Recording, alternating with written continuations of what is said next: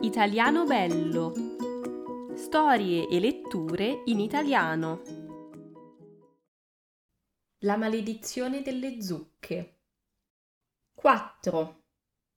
Fiona salutò Emma e salì le scale per raggiungere il suo appartamento. Quando aprì la porta, Romeo le corse incontro miagolando. Sembrava molto felice di vederla. Anche Fiona era molto felice di essere finalmente a casa. Andò in cucina e appoggiò la zucca sul tavolo, poi andò in bagno. Quando tornò in cucina, Romeo era sul tavolo e fissava la zucca, anzi le soffiava.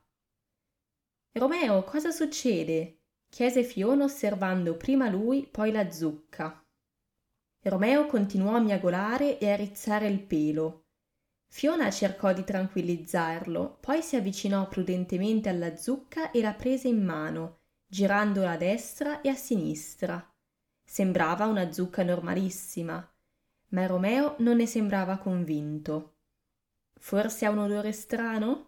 Fiona l'annusò, ma non sentì nessun odore particolare. Ma lei non aveva l'olfatto di un gatto. Sì, probabilmente ha solo un odore particolare. Per questo Romeo reagisce in modo così strano, pensò Fiona, sebbene una parte di lei non ne fosse tanto sicura. Prese Romeo e lo portò in salotto, poi si lavò i denti e si mise il pigiama. Ma non aveva sonno, così si sedette sul divano e accese la tivù. Dato che era la notte di Halloween, in tivù c'erano un sacco di film horror. Ne scelse uno a caso e iniziò a guardarlo, mentre Romeo si appallottolava vicino a lei. Nel film c'erano dei ragazzi che avevano affittato una baita nel bosco. Niente di originale, pensò Fiona. All'inizio erano tutti allegri e si divertivano. C'era la solita biondina carina che tipicamente muore per prima. Poi arrivò la sera e iniziarono a succedere cose strane. Si sentivano dei rumori, la porta accigolava. La ragazza urlò e sparì. Gli altri ragazzi erano in casa terrorizzati. Poi qualcuno bussò alla porta. Tutti trattennero il fiato. Sentirono dei passi. Un'ombra si avvicinò alla finestra.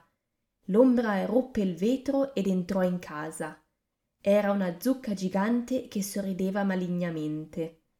Adesso anche Fiona si trovava nella casa e iniziò a correre in preda al panico.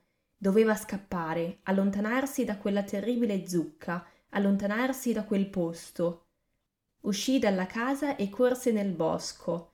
Correva e correva, ma all'improvviso era circondata da decine di bancarelle, tutte che vendevano zucche. Ma le zucche erano vive e si muovevano verso di lei.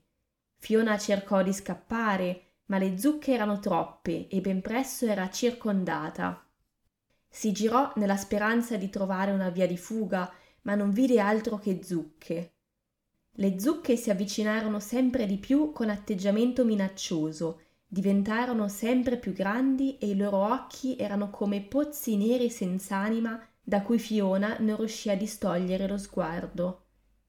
«Tu ci hai mangiate, adesso, adesso noi mangiamo, mangiamo te. te!» Ripetevano le zucche in coro e sghignazzavano. «Tu ci hai mangiate, adesso noi mangiamo te!» E Fiona vide che i loro sorrisi maligni si allargavano e la loro bocca nera si faceva sempre più grande, e le zucche ridevano, una risata senza gioia. Il buio la stava avvolgendo, presto l'avrebbero inghiottita. Una luce si fece strada fra le tenebre e la risata si spense. Due occhi rassicuranti, un viso familiare, quel pelo rosso. «Romeo?» chiese Fiona stupita, e in quel momento aprì gli occhi. Si era addormentata sul divano e stava sudando. Romeo la stava fissando con quei suoi occhi verdi. Sul pavimento di fronte al divano c'era la zucca. Era rotta in mille pezzi. Romeo, dopo essersi evidentemente assicurato che Fiona stesse bene, iniziò a pulirsi il pelo. Fiona restò immobile per cinque minuti buoni, fissando Romeo che si faceva la toiletta e i resti della zucca sul tappeto, troppo stordita per riuscire a pensare con chiarezza. Poi si alzò, prese un sacco della spazzatura, raccolse i pezzi di zucca e andò a buttarli nel cassonetto della spazzatura in strada, mentre il sole sorgeva e illuminava le strade di Roma.